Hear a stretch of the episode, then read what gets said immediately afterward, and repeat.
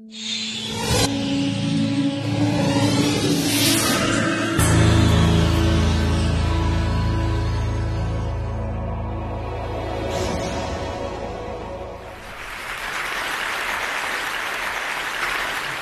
going to talk to you about optimism, or more precisely, the optimism bias. It's a cognitive illusion that we've been studying in my lab for the past few years, and 80% of us have it. It's our tendency to overestimate our likelihood of experiencing good events in our lives and underestimate our likelihood of experiencing bad events. So we underestimate our likelihood of suffering from cancer, being in a car accident, we overestimate our longevity, our career prospects. In short, we're more optimistic than realistic, but we are oblivious to the fact. Take marriage, for example. In the Western world, divorce rates are about 40%. That means that out of five married couples, two will end up splitting their assets. But when you ask newlyweds about their own likelihood of divorce, they estimate it at 0%. And even divorce lawyers, who should really know better, hugely underestimate their own likelihood of divorce. So it turns out that optimists are not less likely to divorce, but they are more likely to remarry. In the words of Samuel Johnson, remarriage is a triumph of hope over experience. so if we're married, we're more likely to have kids, and we all think our kids will be especially talented. This, by the way, is my two year old nephew, Guy, and I just want to make it absolutely clear that he's a really bad example of the optimism bias because he is, in fact, uniquely talented. And I'm not alone. Out of four British people, three said that they were optimistic about the future of their own families. That's 75%. But only 30% said that they thought families in general are doing better than a few generations ago. And this is a really important point because we're optimistic about ourselves, we're optimistic about our kids, we're optimistic about our families, but we're not so optimistic about the guy sitting next to us. And we're somewhat pessimistic about the fate of our fellow citizens and the fate of our country. But private optimism about our own personal future remains persistent. And it doesn't mean that we think things will just like magically turn out okay but rather that we have the unique ability to make it so. Now, I'm a scientist, I do experiments. So, to show you what I mean, I'm going to do an experiment here with you. Okay? So, I'm going to give you a list of abilities and characteristics. And I want you to think for each of these abilities where you stand relative to the rest of the population. The first one is getting along well with others. Who here believes they're at the bottom 25%? Okay, that's about 10 people out of 1,500, I think. Who believes they're at the top 25%? That's most of us here. Okay, now do the same for your driving ability. How interesting are you? How attractive are you? How honest are you? And finally, how modest are you? So, most of us put ourselves above average on most of these abilities. Now, this is statistically impossible. We can't all be better than everyone else. but if we believe we're better than the other guy, well, that means that we're more likely to get that promotion, to remain married, because we're more social, more interesting. And it's a global phenomenon. The optimism bias has been observed in many different countries, in Western cultures, in non Western cultures, in females and males, in kids, in the elderly. It's quite widespread. But the question is is it good for us? So some people say no. Some people say the secret to happiness is low expectations. I think the logic goes something like this if we don't expect greatness, if we don't expect to find love and be healthy and successful, well, we're not going to be disappointed when these things don't happen.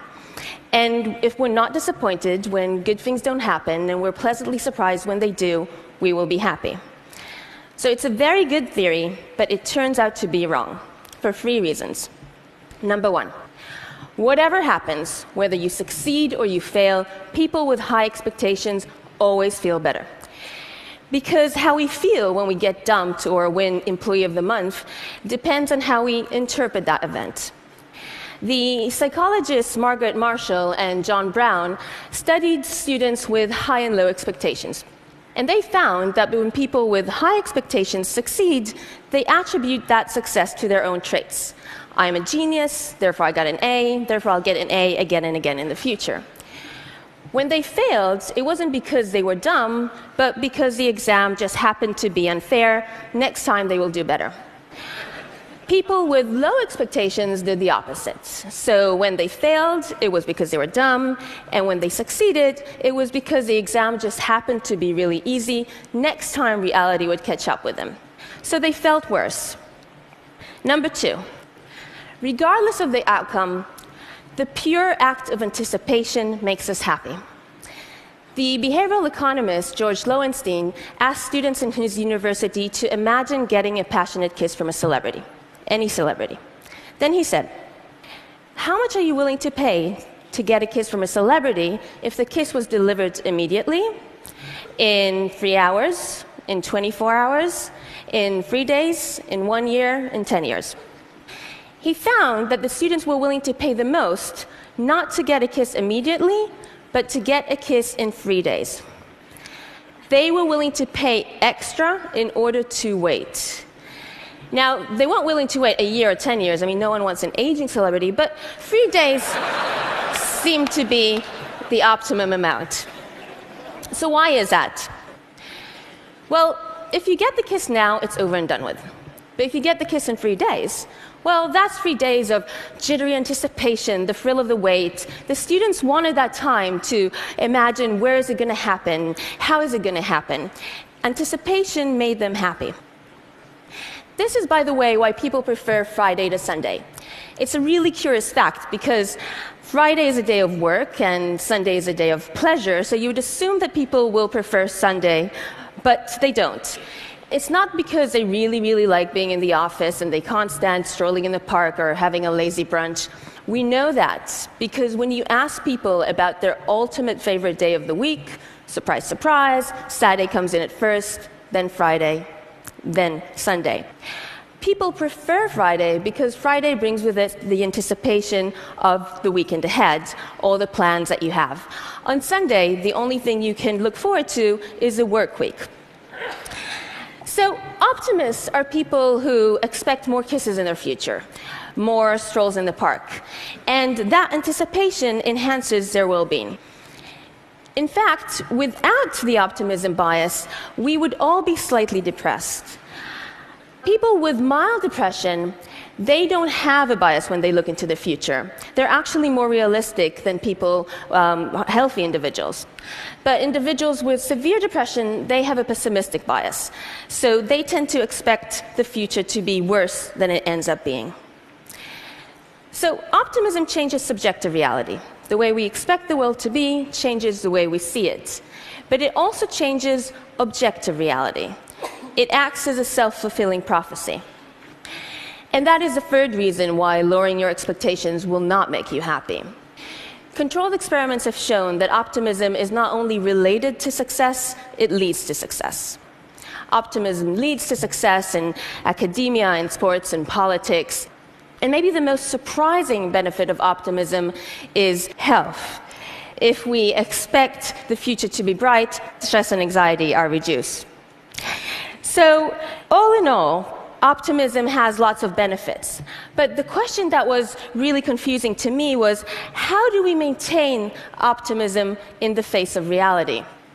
As a neuroscientist, this was especially confusing because, according to all the theories out there, when your expectations are not met, you should alter them. But this is not what we find. We asked people to come into our lab in order to try and figure out what was going on. We asked them to estimate their likelihood of experiencing different terrible events in their lives. So, for example, what is your likelihood of suffering from cancer? And then we told them the average likelihood of someone like them to suffer these misfortunes. So, cancer, for example, is about 30%. And then we asked them again, how likely are you to suffer from cancer? What we wanted to know was whether people will take the information that we gave them to change their beliefs. And indeed, they did. But mostly when the information we gave them was better than what they expected. So, for example, if someone said, My likelihood of suffering from cancer is about 50%, and we said, Hey, good news, the average likelihood is only 30%, the next time around they would say, Well, maybe my likelihood is about 35%. So they learned quickly and efficiently.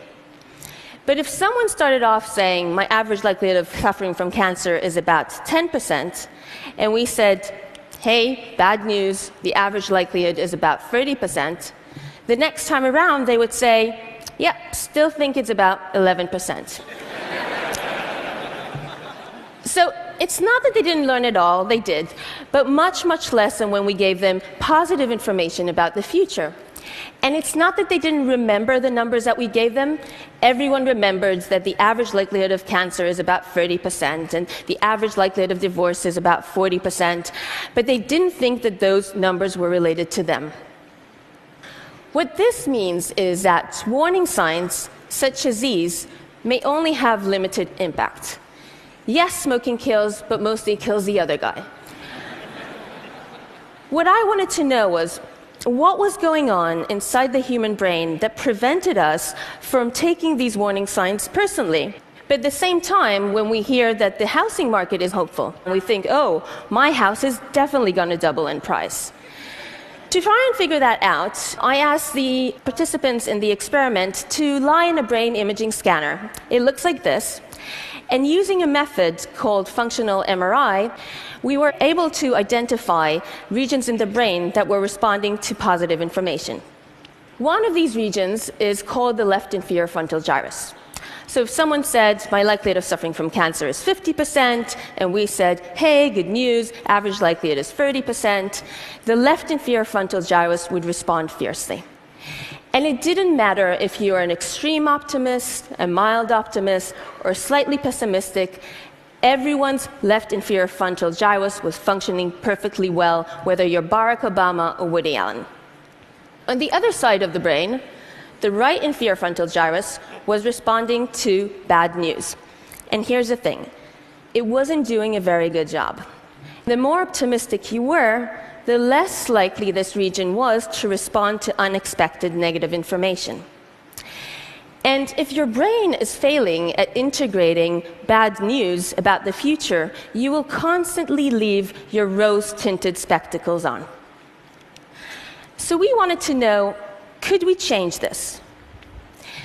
Could we alter people's optimism bias by interfering with the brain activity in these regions? And there's a way for us to do that. This is my collaborator, Ryota Kanai, and what he's doing is he's passing a small magnetic pulse through the skull of the participant in our study into their inferior frontal gyrus. And by doing that, he's interfering with the activity of this brain region for about half an hour. After that, everything goes back to normal, I assure you. so let's see what happens.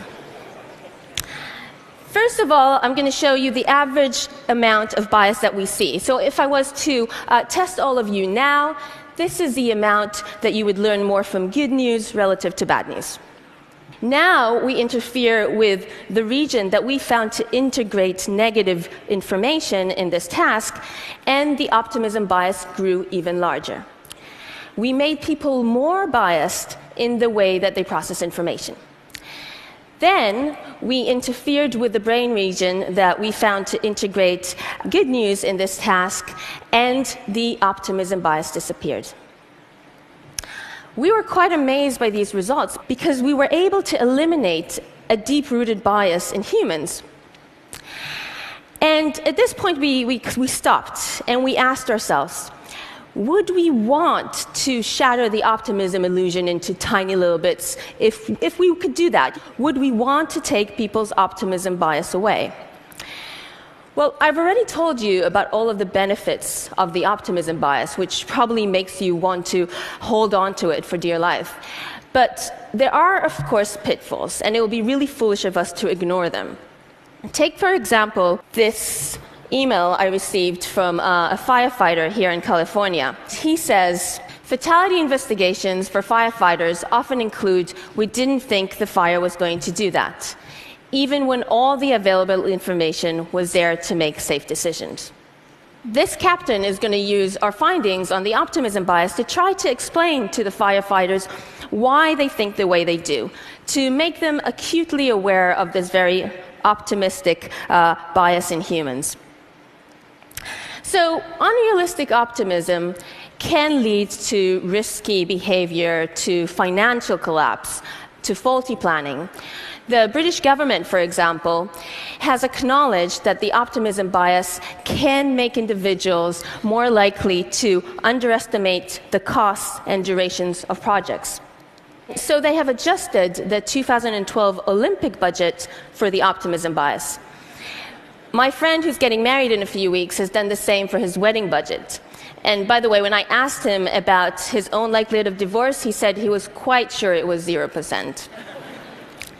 So, what we would really like to do is we would like to protect ourselves from the dangers of optimism, but at the same time remain hopeful, benefiting from the many fruits of optimism. And I believe there's a way for us to do that. The key here really is knowledge. We're not born with an innate understanding of our biases. These have to be identified by scientific investigation.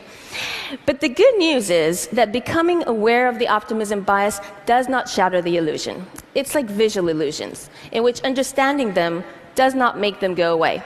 And this is good because it means we should be able to strike a balance, to come up with plans and rules to protect ourselves from unrealistic optimism, but at the same time remain hopeful. I think this um, cartoon portrays it nicely because if you're one of these pessimistic penguins up there who just does not believe they can fly, you will certainly never will. Because to make any kind of progress, we need to be able to imagine a different reality, and then we need to believe that that reality is possible. But if you are an extreme optimistic penguin who just jumps down blindly and hoping for the best, you might find yourself in a bit of a mess when you hit the ground. But if you're an optimistic penguin who believes it can fly, but then adjusts a parachute to your back, just in case things don't work out exactly as you planned, you will soar like an eagle, even if you're just a penguin. Thank you.